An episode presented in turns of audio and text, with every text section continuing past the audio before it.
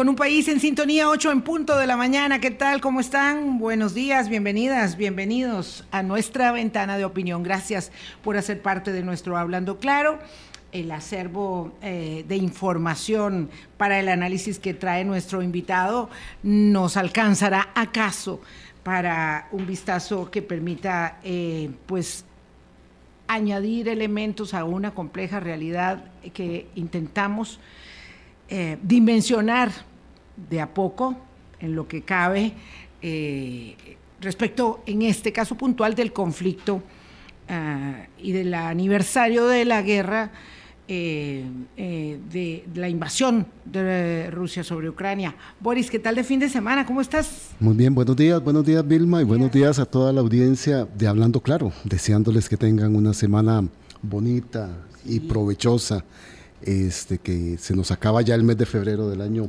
2023. El tiempo mañana. está lindísimo. Va, sí, está muy bonito y va pasando demasiado rápido y, y como bien... Es chiquitico. Sí, como bien decías, eh, habíamos analizado el viernes pasado una de las de los focos del primer año de la guerra entre Rusia y Ucrania y hoy íbamos a tener a develar detrás del telón de lo que está pasando con el este, querido amigo don Constantino Urcullo, analista político y de temas internacionales, para poder entender ese ajedrez geopolítico, qué es lo que hay detrás de ahí, porque lo que vemos es una confrontación entre dos países, pero un mar de fondo alrededor y un, un teatro eh, donde muchos de los actores no son completamente visibles. Don Constantino, qué gusto saludarlo. Buenos días. Buenos días, doña Vilma, buenos días, eh, Boris. Qué, gran gusto volver a compartir eh, este, en las ondas hercianas con. Más cerca del micrófono, dice Dani. Este, hacía mucho tiempo que no tenía la oportunidad y el privilegio de, conversar con usted, Boris. muchas gracias, don Constantino. Bueno, mire, yo creo que usted hace un enfoque adecuado de esto, porque eh, eh, hay que ver el, gran escenario en, el cual ocurre este conflicto. Y yo creo que para empezar lo mejor es eh, recurrir a una palabra que usó el canciller alemán, el señor Scholz, cuando este, dijo que la guerra en Ucrania significaba un Zeitenwende, un punto de inflexión, un punto de cambio de época. Y es que eh, con esa guerra entramos en, una nueva etapa en la historia universal, para verlo de esa manera, donde eh, se, abre lo que han llamado los, los analistas y los políticos este, la época de competencia entre las grandes potencias, y más que competencia, de rivalidad. Veníamos de la, de, la, de la Guerra Fría, que fue una lucha entre dos bloques grandes, el socialista y el, y el, y el, capitalista, este, y luego eh, vivimos una década casi de lo que se llamó la unipolaridad, donde fue el predominio de los Estados Unidos, eh, militar, económico y, yo diría que inclusive eh, simbólico, pero de pronto, bueno, se abre un mundo multipolar donde la República Popular China asciende, donde Rusia regresa a inicios de siglo gracias al eh, desarrollo de la producción de fósiles, eh, tanto petróleo como gas y fundamentalmente gas que le vende barato a la Unión Europea. Y, pero resulta que los ascendentes eh, cuestionan la hegemonía norteamericana en el mundo. Este, China comercialmente eh, también en el, en el campo tecnológico, pero Rusia quiere volver a restablecer su zona de influencia en, en, lo que se ha dado en llamar el espacio postsoviético. Allá nosotros se nos olvidó lo que ocurrió en, 1991, Boris, que se, se, se, desintegró la Unión Soviética y 15 repúblicas, si mal no recuerdo el número, se, se fueron de la, de la Unión Soviética y surgió la Federación Rusa. Entre las que se van de la Unión Soviética es Ucrania, Kazajstán, todos los países del Cáucaso del sur. Y cuando llega Vladimir Putin quiere restablecer el, el, dominio ruso o la predominancia o la hegemonía sobre esa zona del espacio postsoviético.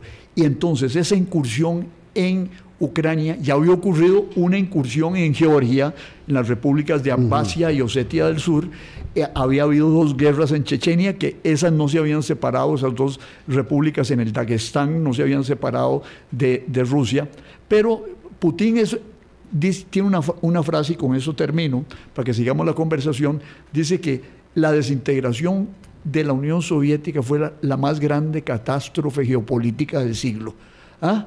Entonces, Putin es el reconstructor, es el reconstructor del poderío ruso. Y hay que acordar, a veces, valdría la pena que en algún momento trajeran ustedes a algún historiador que volviera a ver 300 años atrás. Rusia siempre ha sido un imperio, desde la época de Iván el Terrible, Catalina la Grande, Pedro el Grande, y Rusia, este, recordémoslo muy brevemente, este, ha derrotado dos veces a los europeos que se le quisieron meter. Eh, derrotó primero a Napoleón este, y después derrota a los nazis. Entonces, Rusia es un actor sin el cual es imposible entender la historia europea y la historia universal. Yo creo que, eh, en efecto, en los primeros eh, meses de la guerra hicimos algunos acercamientos eh, de esta naturaleza que señala Constantino y en efecto entonces uno tiende a colegir de lo que estás planteando, doctor Urcullo, que hay este, esta esta asunción de, Putin como, como un zar, como que volviendo a recuperar el terreno.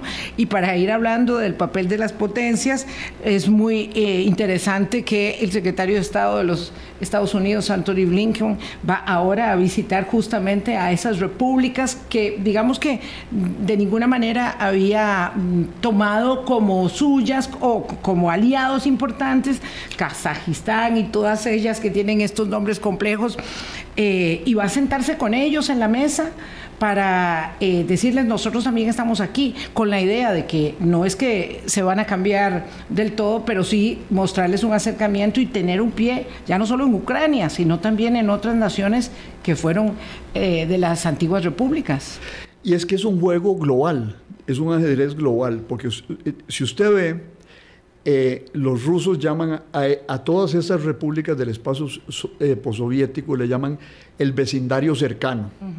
Si usted se viene aquí al otro lado del Atlántico, se encuentra en inglés una expresión similar, que es el patio, trasero, De, backyard, ¿verdad? Entonces, eh, el, el juego pasa en gran parte por eso. Cuando usted ve lo que hay en Nicaragua, por ejemplo, en este momento.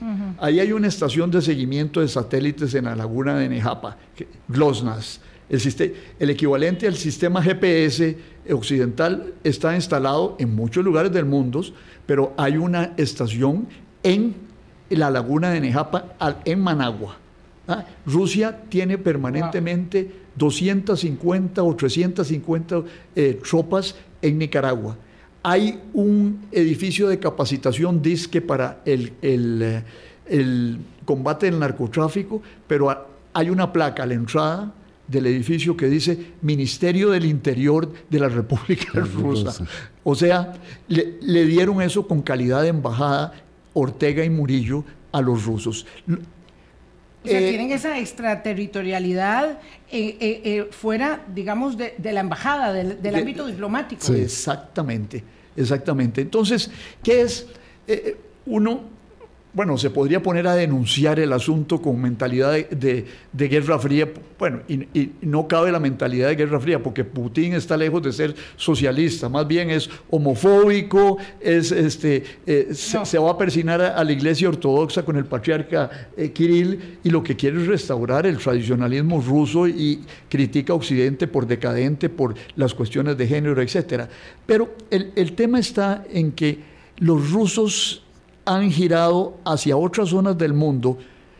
Venezuela, Nicaragua, tienen una presencia importante en el Sahel, en Mali, por ejemplo, los mercenarios Wagner, este, que son rusos, Prigorine, que tiene ahora un conflicto con, con, con el señor Putin porque le, le, dice que no es lo suficientemente radical en la guerra con, con Ucrania, pero es, ese es parte del juego. Yo me meto en, en el área del otro para Exacto. crearle la incomodidad. Sí. Don Constantino, en esta primera lectura y aproximación que usted nos hace, esto es solo referido a la acción política que en este momento está teniendo el presidente Vladimir Putin o es una estrategia y una estructura que está montando Rusia para ir en primera instancia recuperando el terreno que había perdido tras la disolución de la Unión Soviética y yendo más allá hacia otros países. Esa sería la primera lectura geopolítica de lo que usted nos está diciendo. Yo creo que la, la, la primera lectura es que está tratando de recuperar esa parte eh, inicial. Eh, eh, esa parte inicial. Yo, yo creo que ellos se dan cuenta ellos y los chinos también, que son más poderosos que, que, que, Rusia desde el punto de vista no militar, porque no tienen igual número de, de cabezas nucleares, pero sí comercialmente. Eh, eh, eh, ellos saben... Y en que, tecnología. Que, y en tecnología, inteligencia artificial. Saben que en este momento no pueden enfrentar abiertamente a los Estados Unidos, ni comercial, ni tecnológicamente, y menos militarmente porque los Estados Unidos, bueno, es una potencia que sufre un relativo de, declinar, pero sigue siendo el, el muchacho fuerte del barrio. ¿verdad? Entonces no lo, no lo van a cuestionar en cuanto a, a su poderío global, sino que lo que están buscando es irlo erosionando sistemáticamente a través sobre todo de alianzas con el sur global. ¿Qué quiero decir con esto? Cuando usted ve la votación de Naciones Unidas condenando la invasión rusa de hace una semana, eh, bueno, fue abrumadora, 141 este, en contra de Rusia y 33 este, se abstienen. Sí. ¿Quiénes se abstienen? China, la India, uh -huh. Irán, ¿ah? Ese, Turquía. No, Turquía no, no, no, es de los que se abstiene, pero Sume. Y todas las exrepúblicas socialistas. Sí, sume usted. Las exrepúblicas se abstienen. Sume usted solo India, que juega la neutralidad. China e Irán. Y China son. India y China son 1.400 millones de seres humanos cada uno, son 2.800 millones de 7.000 millones. 7 mil que somos. De los primeros cinco en armamento del mundo. O sea, Potencias. o sea ¿qué, qué, es, ¿qué es lo que está tratando de plantear eh, eh, tanto China como, la, eh, como Rusia, la, la, la, Federación Rusa. Lo que están tratando de, de, de, decir es, miren, el mundo ya no es un mundo hegemónico controlado por los Estados Unidos. El mundo es multipolar. Uh -huh. eh, unámonos todos para contrabalancear el, ese peso enorme de los Estados Unidos presente en los siete mares sí. y nosotros ir construyendo unas relaciones internacionales diferentes. Pero siempre detrás de una potencia, de las que jugaban en el mundo bipolar. Sí, pero acuérdese una cosa, que, que en el, el, mundo bipolar fue muy divertido, porque no fue tan bipolar no, como lo pensábamos. Era, era muy unipolar.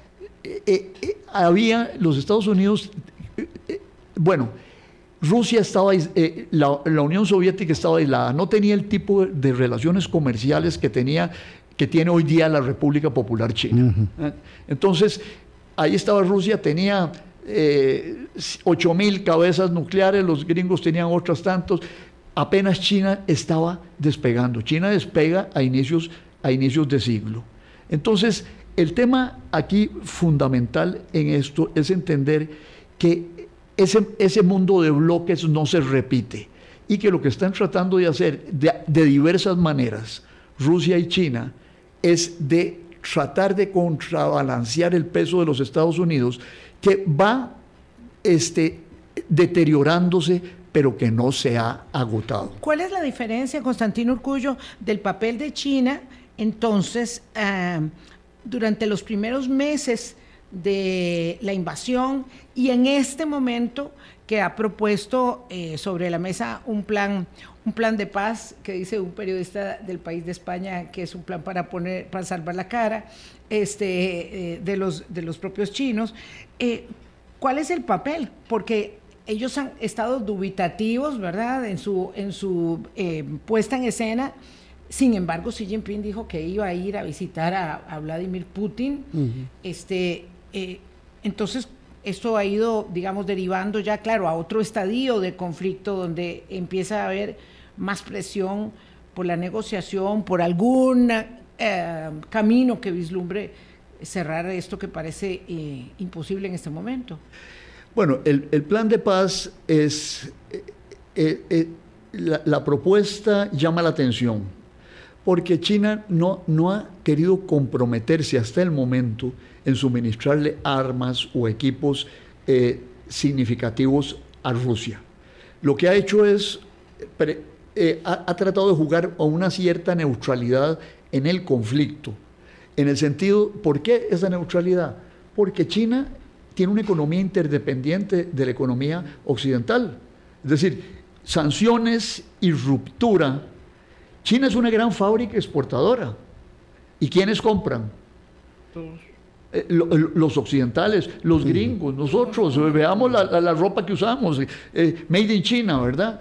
Entonces, el, el, tema está en que, Rusia, en que China no puede jugar esa carta que juega Rusia, porque Rusia, ¿qué exporta? Armas y combustibles fósiles. No tiene una, una estructura industrial significativa. Entonces, China se quedó en el medio ambigua, dicen los norteamericanos. sí, e inclusive el señor Biden fue a hablar a Bali con el señor Xi Jinping y lograron algún tipo de, acuerdo. Entonces, el, el, plan de paz es un plan interesante. Mire, yo lo tengo aquí, me lo envió la embajada china este, la, semana, la semana pasada y tiene cosas que benefician a los Estados Unidos en su lucha con Rusia. Dice, respetar la soberanía, la independencia y la integridad territorial de todos los países. Eso, ¿a quién, a, quién, ¿a quién le duele? A Rusia. Porque invadieron otro país, eh, este, desconocieron las fronteras. Abandonar la mentalidad de la Guerra Fría, dice, reconocer las legítimas consecuencias, las legítimas preocupaciones de seguridad de todos. Eso es reconocer que Rusia tiene cierta legitimidad en estar preocupada por la expansión de la OTAN en los años anteriores.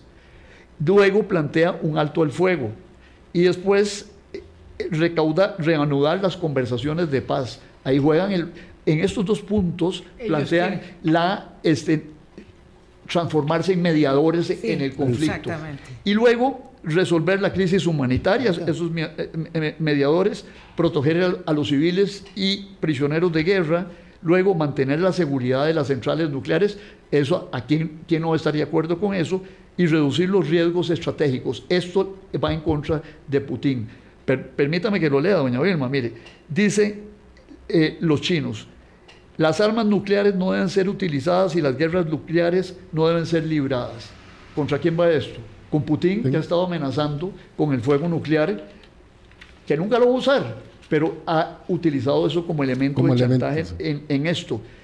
Facilitar las exportaciones de, cereales hacia el, sur, hacia Hacia, el África y a los países de, lo que antes se llamaba el tercer mundo poner fin a las sanciones unilaterales, eso va en contra de los norteamericanos, mantener estables las cadenas industriales y suministros, eso los afecta a ellos, mm. porque todo esto les ha afectado sus exportaciones, y luego promover la reconstrucción post-conflicto donde van a ir a invertir a Ucrania. Resumiendo usted ese plan de paz, entonces China no tuvo una posición ambigua, esperó estratégicamente el momento para ser el actor que pareciera va a conducir. Yo creo que ¿Era ambigua o no? Porque no se le veía ni, a favor del uno ni del otro, aunque se sabía de su cercanía con China. Sí, porque, Vilma, usted, usted mencionaba algo de que si, Xi Jinping va a visitar Moscú. Bueno, unos, unos, eh, unos meses antes se reunieron Xi Jinping y Putin en, Pekín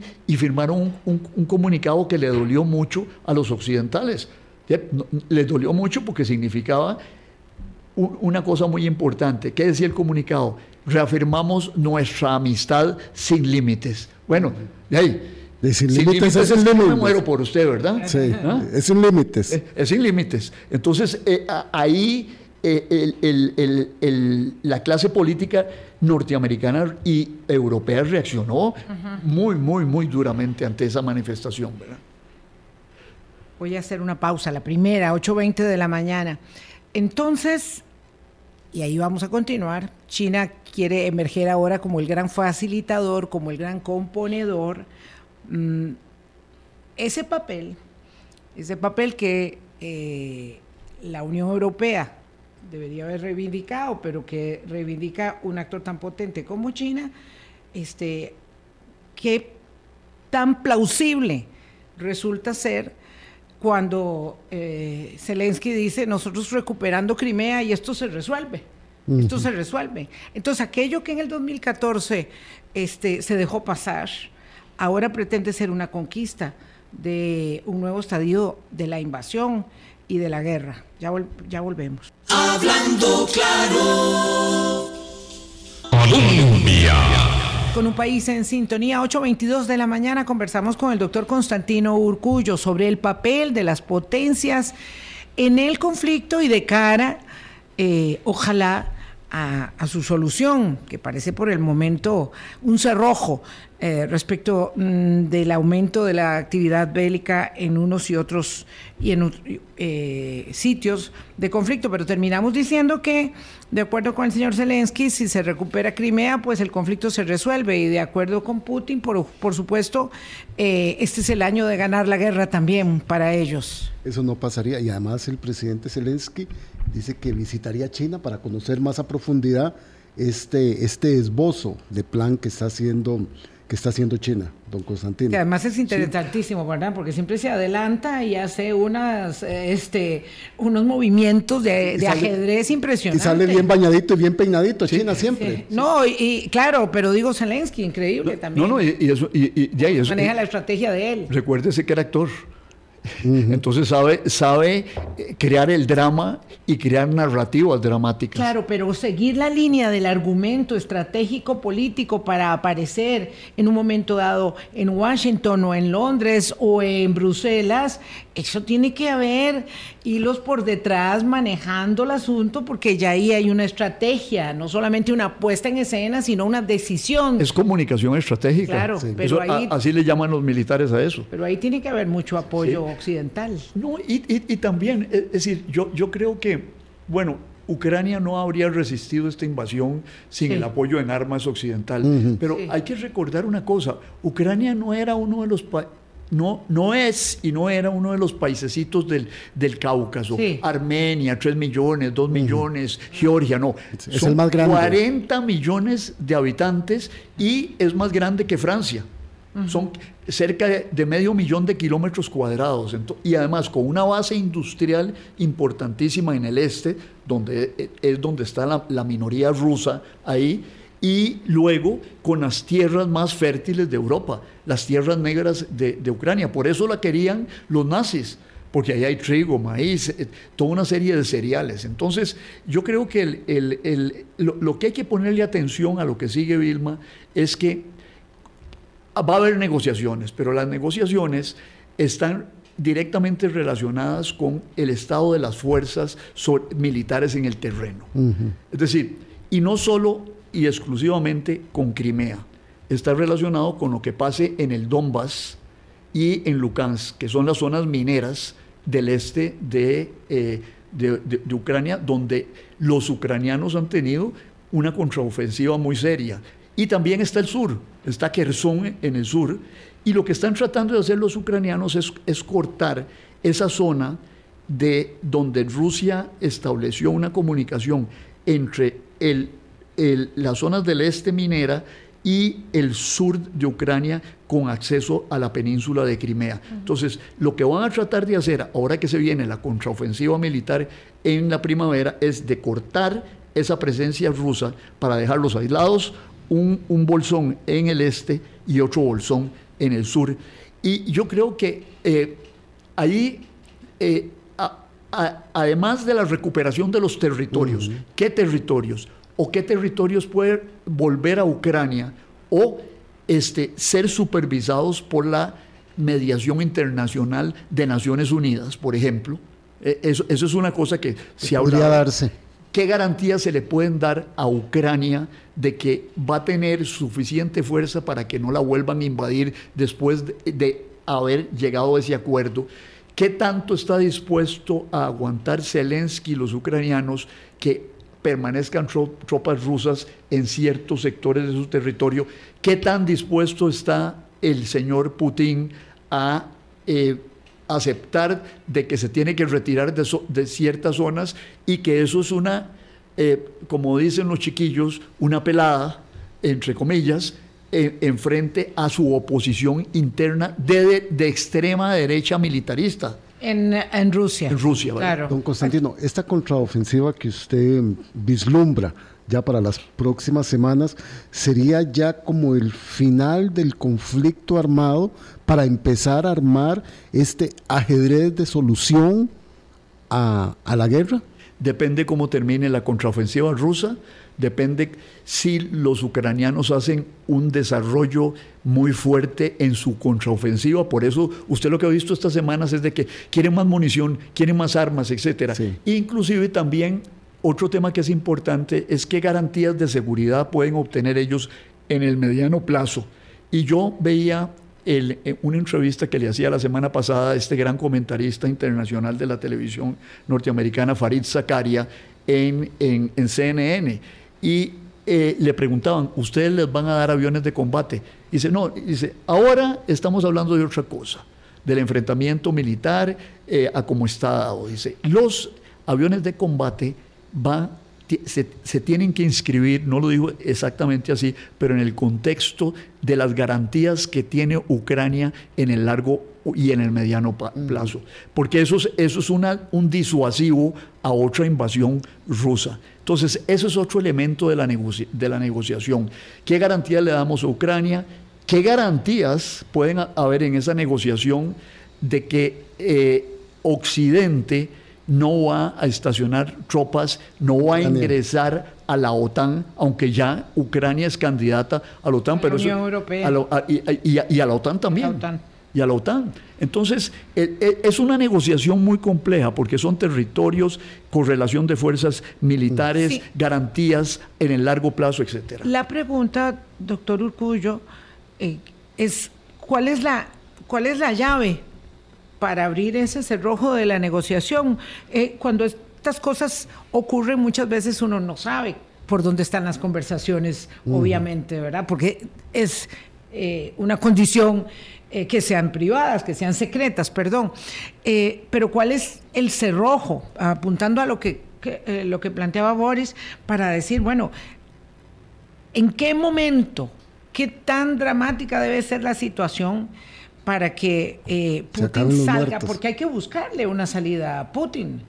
Sí, bueno, es lo que ha dicho el presidente francés, que no hay que humillar a Rusia. Pero tampoco puede perder Ucrania, dijo. Pero tampoco puede perder Ucrania. ¿verdad? Ahora, todo eso, digamos, no hay, no hay un elemento único porque la situación es muy compleja. La, la situación interna de Rusia es muy importante. La situación interna en la Unión Europea, donde usted tiene dos grandes corrientes. Una, los países que estuvieron bajo la órbita soviética, donde hay gente muy, muy eh, con razón histórica muy antirrusa, que son los polacos, donde ellos perciben que si cabe Ucrania, ellos son los que siguen. ¿ah? Y, sin embargo, Alemania y Francia son más moderados en cuanto al fin de la guerra. Y añadámosle otro elemento, ya hablamos de China, es que esto va a ocurrir a un año, si hay negociaciones, a un año de las elecciones en los Estados Unidos, donde usted tiene un conflicto entre el presidente Biden y los sectores más radicales y reaccionarios del Partido Republicano que están diciendo, ah, mire, usted se fue, ahora que fue Biden a, Kiev, es, usted se fue allá y no está preocupado de los problemas internos de nosotros. Entonces, hay aislacionistas en los Estados Unidos que supongamos que ganen los republicanos las elecciones o que se vea a punto de ganarlas. ¿Qué es, lo que van a decir? Primero los problemas nuestros y por qué tenemos que estar gastando 30 billones de dólares en Ucrania.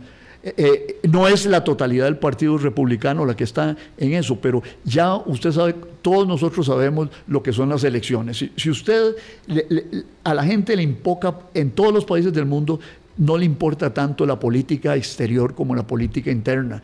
Y si usted logra posicionar que este señor Biden está regalando la plata nuestra en Ucrania, en vez de preocuparse de lo que está pasando en los Estados Unidos, la negociación se hace también muy difícil. Sí, siempre que las cosas se deterioren, porque están en pleno empleo, volvieron a controlar la inflación, en fin, porque la, la cuestión del dinero, que es la más significativa, les está generando eh, un buen resultado. Digo, a Biden le están saliendo las cosas. Bueno, y hizo una inversión importante con la ley sobre infraestructura.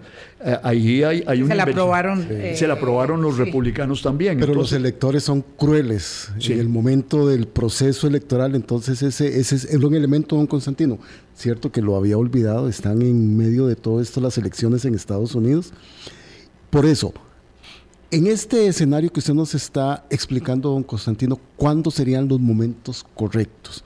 Porque ya de por sí la Gran Rusia está herida, porque dijo que esta iba a ser una guerra rápida y que iba a recuperar esos territorios rápido y no ha sido así. Entonces, ¿cuáles son los elementos que deberían este, agilizar el término del conflicto militar? Y que esas negociaciones y esas conversaciones, que como bien explica Vilma, están allí subyacentes, sean más evidentes para ponerle la salida fácil a ambos. Y sí, bueno, fácil parece, ¿verdad? Complicadísimo. La salida, la salida, pero, yo soy pesimista. Yo le había, le quería agregar, eh, si tiene un peso que Vladimir Putin eh, esté advirtiendo, amenazando con la suspensión del tratado nuclear, porque una cosa es que diga que lo suspende y otra cosa que se salga, pero no ha llegado a eso.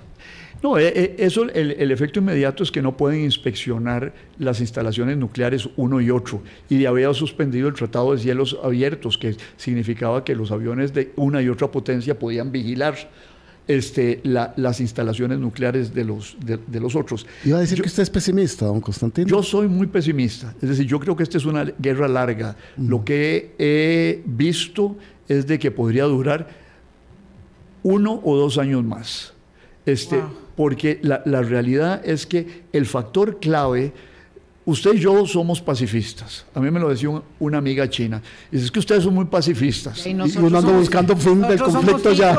No soportamos ver ni las armas, ni, ni, ni, ni, en una imagen... Ni los saludos militares. Tampoco. En golfito. Eh, no, es que esto no va con nosotros. Pero, pero acuérdese usted que eh, eh, Europa ha vivido dos guerras mundiales, eh, que el siglo XIX fue un, guerro, un siglo de guerras de conquista colonial, que Rusia eh, tuvo un pasado imperialista y colonial muy claro en el siglo XIX, donde conquistó todas esas repúblicas los Ares, las repúblicas de, Asia Central. Los Estados Unidos tienen barcos en los siete mares y tienen 700 bases, entonces, eh, eh, eh, militares a lo largo de todo el mundo.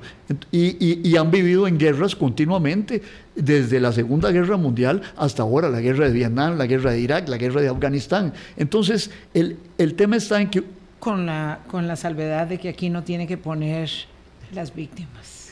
Claro. Y eso, claro. Claro. Y, eh, eh, y los rusos están tratando de crearles algún conflictico aquí en la zona para mantenerlos distraídos. Yo siempre cito esta frase. Durante la guerra, durante la crisis de los misiles en Cuba, este, después de que pasó todo, le preguntaron a Nikita Khrushchev, que era el, primer ministro eh, ruso, bueno, pero ¿por qué se fueron a meter ustedes en, en, en Cuba y poner bombas nucleares? Tenían 18 ahí.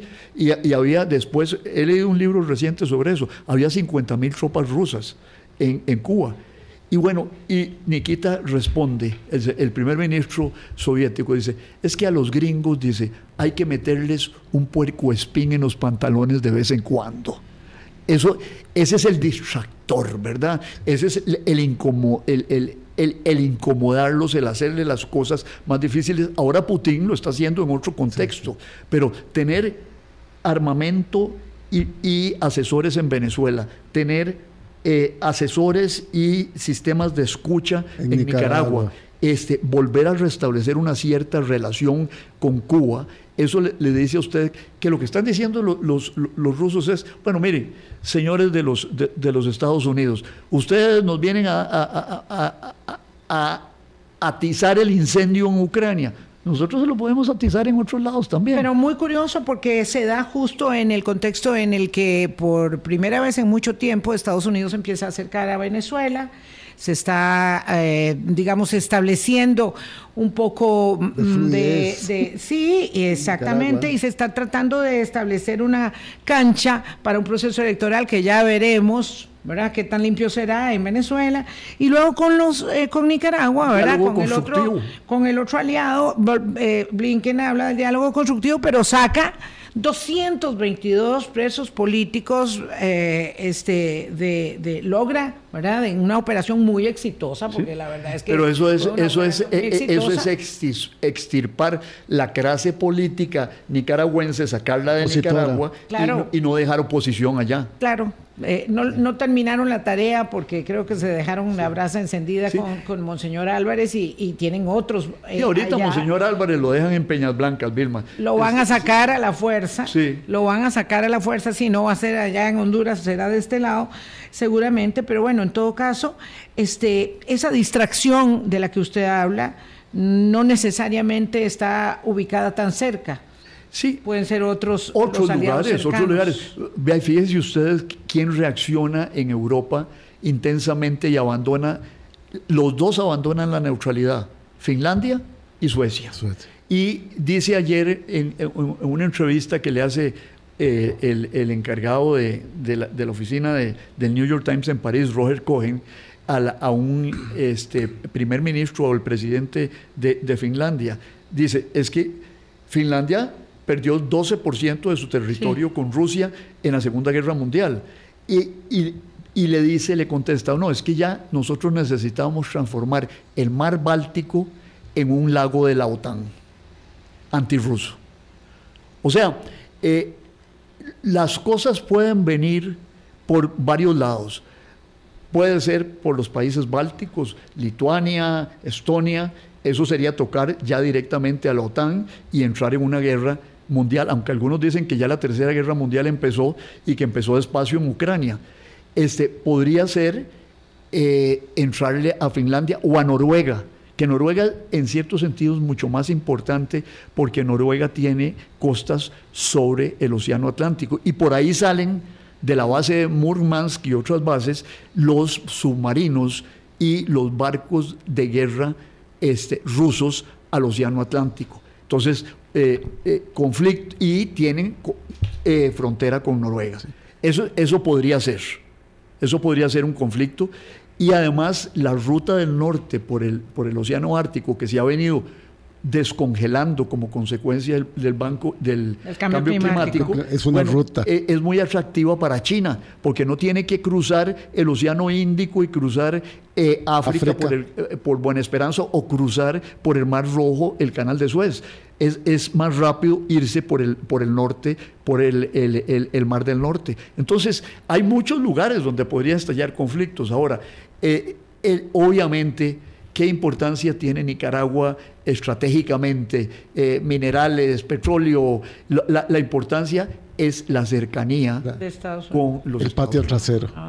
El patio trasero. Vilma, vamos al, corte, sí. ¿verdad? Estamos con el doctor Constantino Urcullo, porque a mí me gustaría preguntar ahora, don Constantino, el papel que ha tenido Europa y cómo queda Europa en este conflicto cuando vengamos del corte. Ya regresamos. Hablando claro. Colombia. Estamos al último segmento con el doctor Constantino Urcullo. Nada más, como Constantino estaba planteando lo que podría estar pasando en el Báltico, con Finlandia, Suecia y Noruega, cómo ha jugado Europa y cómo queda Europa eh, en y al final de este conflicto, don Constantino. Bueno, Europa pareciera unificada. Es decir, aquella Europa que eh, Donald Trump quiso dividir o no ayudar o retirarse de Europa, de pronto es una Europa eh, de los 27 de la Unión Europea se le suman dos este, en la OTAN. Este, Ucrania pide la admisión a la Unión Europea. Este, y como yo le decía antes a ustedes, hay dos ahí, dos, dos tendencias que no se ven de manera inmediata, pero que están. Una es Polonia, Checoslovaquia, Rumanía. En Rumanía, por ejemplo, hoy hay día hay tropas francesas. Este, los países bálticos, ahí hay tropas alemanas, hay tropas de los Estados Unidos. Este, eh, esos países que sufrieron la dominación ruso-soviética. Tienen eh, temor. Tienen temor y se quieren blindar. Y sobre todo los polacos. Y ve usted. Polonia la República Checa y Hungría. Eh, eh, no, Hungría no. Hungría más, más bien tiene cierta amistad con Putin. Claro, porque ahí hay un autócrata, hay otro del mismo estilo. Por eso pregunté a Rumanía. Rumanía. Rumanía, este, todos esos países saben lo que es que ingrese el ejército rojo. Este, y que les caiga la bota encima. Y que les caiga la bota encima. Checoslovaquia 68. Yo no me explico el, todavía enteramente el caso húngaro, porque ellos sufrieron una invasión en el 56. y, y Víctor Orbán era feroz antimarxista, pero oye, resulta que ya eh, eh, el régimen ruso no es marxista, sino es un régimen eh, ortodoxo, capitalista de Estado, etcétera. Entonces, pero esos, en general, los países del, del, este de Europa son países que tienen una actitud dura, pongámoslo así, hacia Rusia. Los alemanes y los franceses, como le decía antes, el, el, el, presidente Macron dijo, bueno, eh, hagámosle las, no, no, pongamos a Rusia contra la pared, aunque hubo que, tuvo que matizar un poco el tema. los alemanes, a pesar de que deciden remilitarizarse, que eso era algo impensable hace uno o dos años, este, pero van despacito. Por ejemplo, vea lo que costó que entregaran los tanques Leopard a este, Ucrania. ¿ah? Lo único que los empujó a hacerlo. Ha costado tanto el manejo de la guerra para Alemania que le costó a la ministra de Defensa. Este, ha, costado, ha costado mucho. Aneliana Borbe, que es, y, que es una que viene del Partido Verde. Y, y, ahí internamente una cosa es el Partido Socialdemócrata, que tiende a ser más pacifista, y la ministra de defensa, que es de los verdes, que es mucho más agresiva con relación a, Rusia. Entonces, eh, Europa... que ya no está la señora Merkel. Eh, y está, por ejemplo, el, el tema de que aunque se van de la Unión Europea, pero el Reino Unido tiene una actitud mucho más fuerte con relación a Rusia que la que pueden tener franceses y alemanes.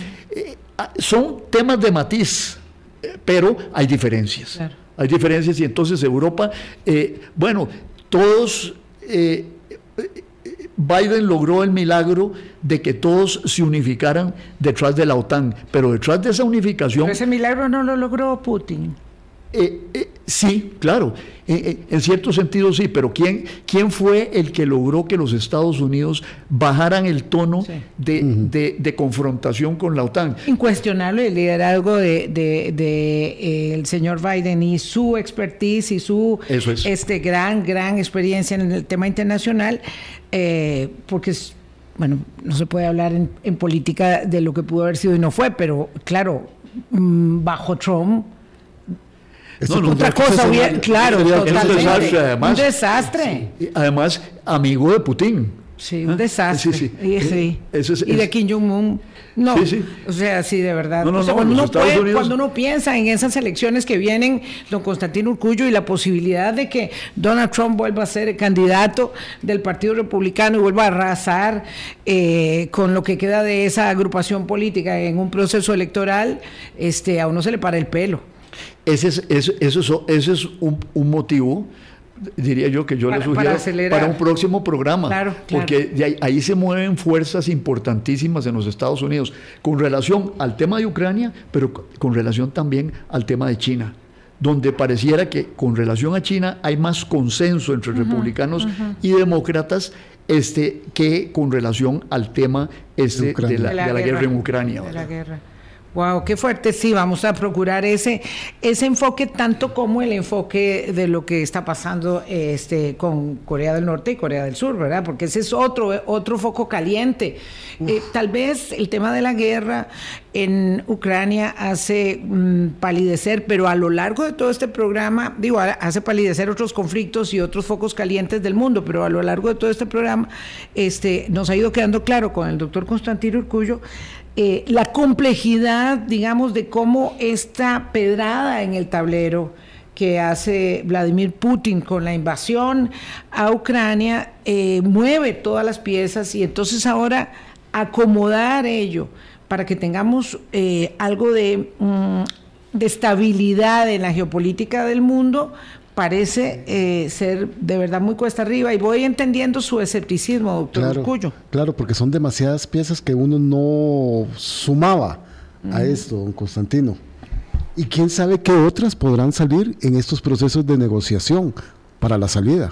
De Ucrania. De Ucrania. Pero, digamos, eh, con, lo que, con lo que plantea Vilma, creo que hay algo muy importante. Digamos, hay otro gran conflicto en ciernes, que es el tema de Taiwán. Y todo lo que está pasando en Corea del Norte este, eh, está, tiene algún tipo de relación con esto, porque usted tiene ahí que, bueno, va a haber eh, o, ya las hubo, este, eh, maniobras militares de los Estados Unidos con Corea del Sur. Eh, Kim Jong-un responde lanzando misiles que pasan encima de Japón. Japón reacciona este, con relación a eso y hay algunos que dicen que, bueno, Japón ante esa amenaza podría empezar a pensar en desarrollar el arma, el arma nuclear y, los, los japoneses, recordemos, son como los alemanes, es decir... Están curados de espantos. Están curados de espantos, pero además han modificado recientemente su constitución que les permite proyectar sus fuerzas de defensa hacia afuera. Y Otro ejército poderosísimo mundialmente. Que, podría ser hacerse más poderoso. Tiene un conflicto histórico con la República Popular China. disputan las islas Senkaku en el mar del este de la China.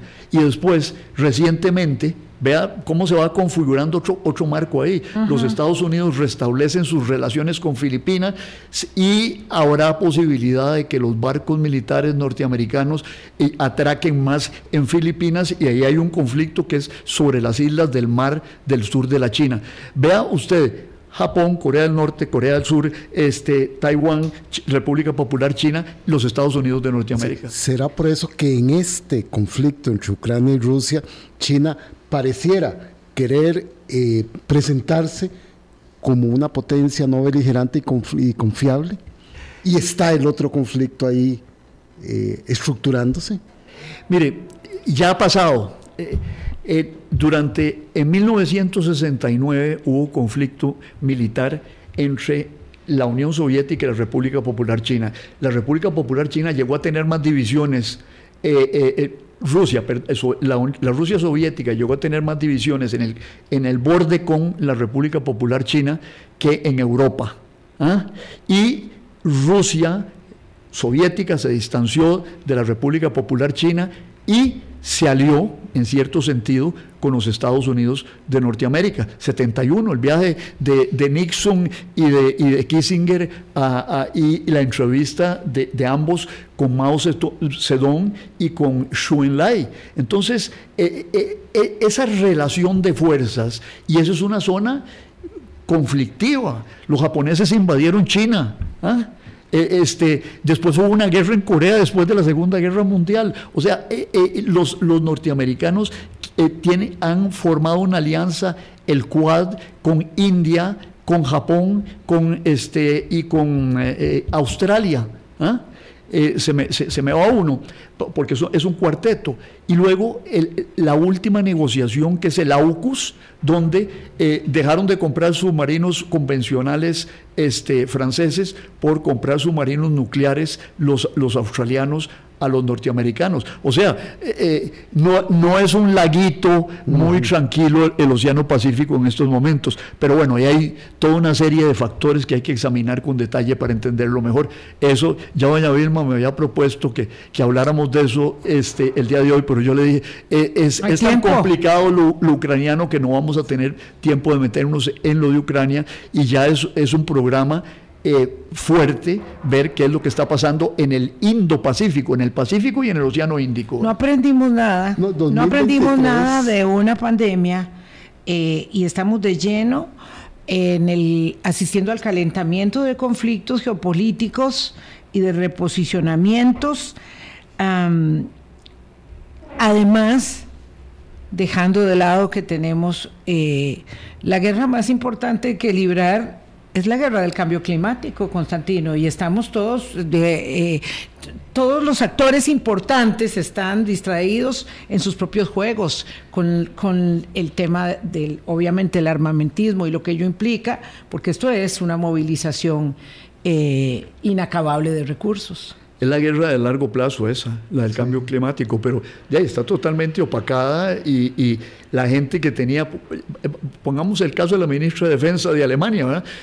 era de los verdes y hoy día está preocupada más con la guerra, guerra y no con la guerra contra el cambio climático. Y yo concluyo con esto, Vilma, lo que asistimos es a un reordenamiento del sistema internacional. Había un sistema internacional que era, en cierto sentido, dirigido, liderado por los Estados Unidos después de la caída de la, de la Unión Soviética, y de, pronto ese sistema se fractura profundamente, emergen potencias eh, nuevas como la, India, Arabia Saudita, Irán, ¿ah?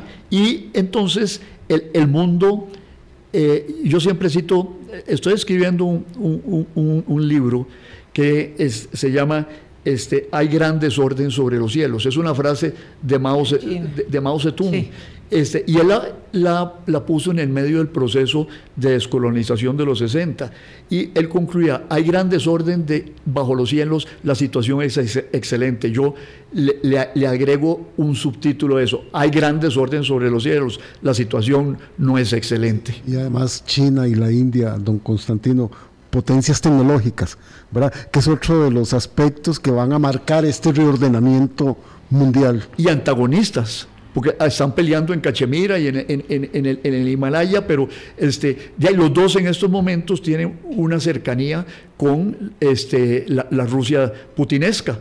Este, eh, y además... Y la Rusia putinesca no se acabará cuando se acabe Putin, porque hay otros muy... muy ya dejó este, sembrado, por eso preguntaba yo si era contextual de Putin o si es algo que ya queda ahí estructurado. Es que ahí hay un imperio que se estructuró hace tres, hace tres siglos y eso, eso no va a desaparecer fácilmente. y una China milenaria. Y una China es, que Lo que no, es lo que no logramos nosotros a veces asimilar. Claro, claro, claro. Muchas gracias, caballeros. Muy interesante la lección, doctor Urcullo. Continuará. Gracias. Pásenla muy bien. Cuídense mucho. Hasta mañana.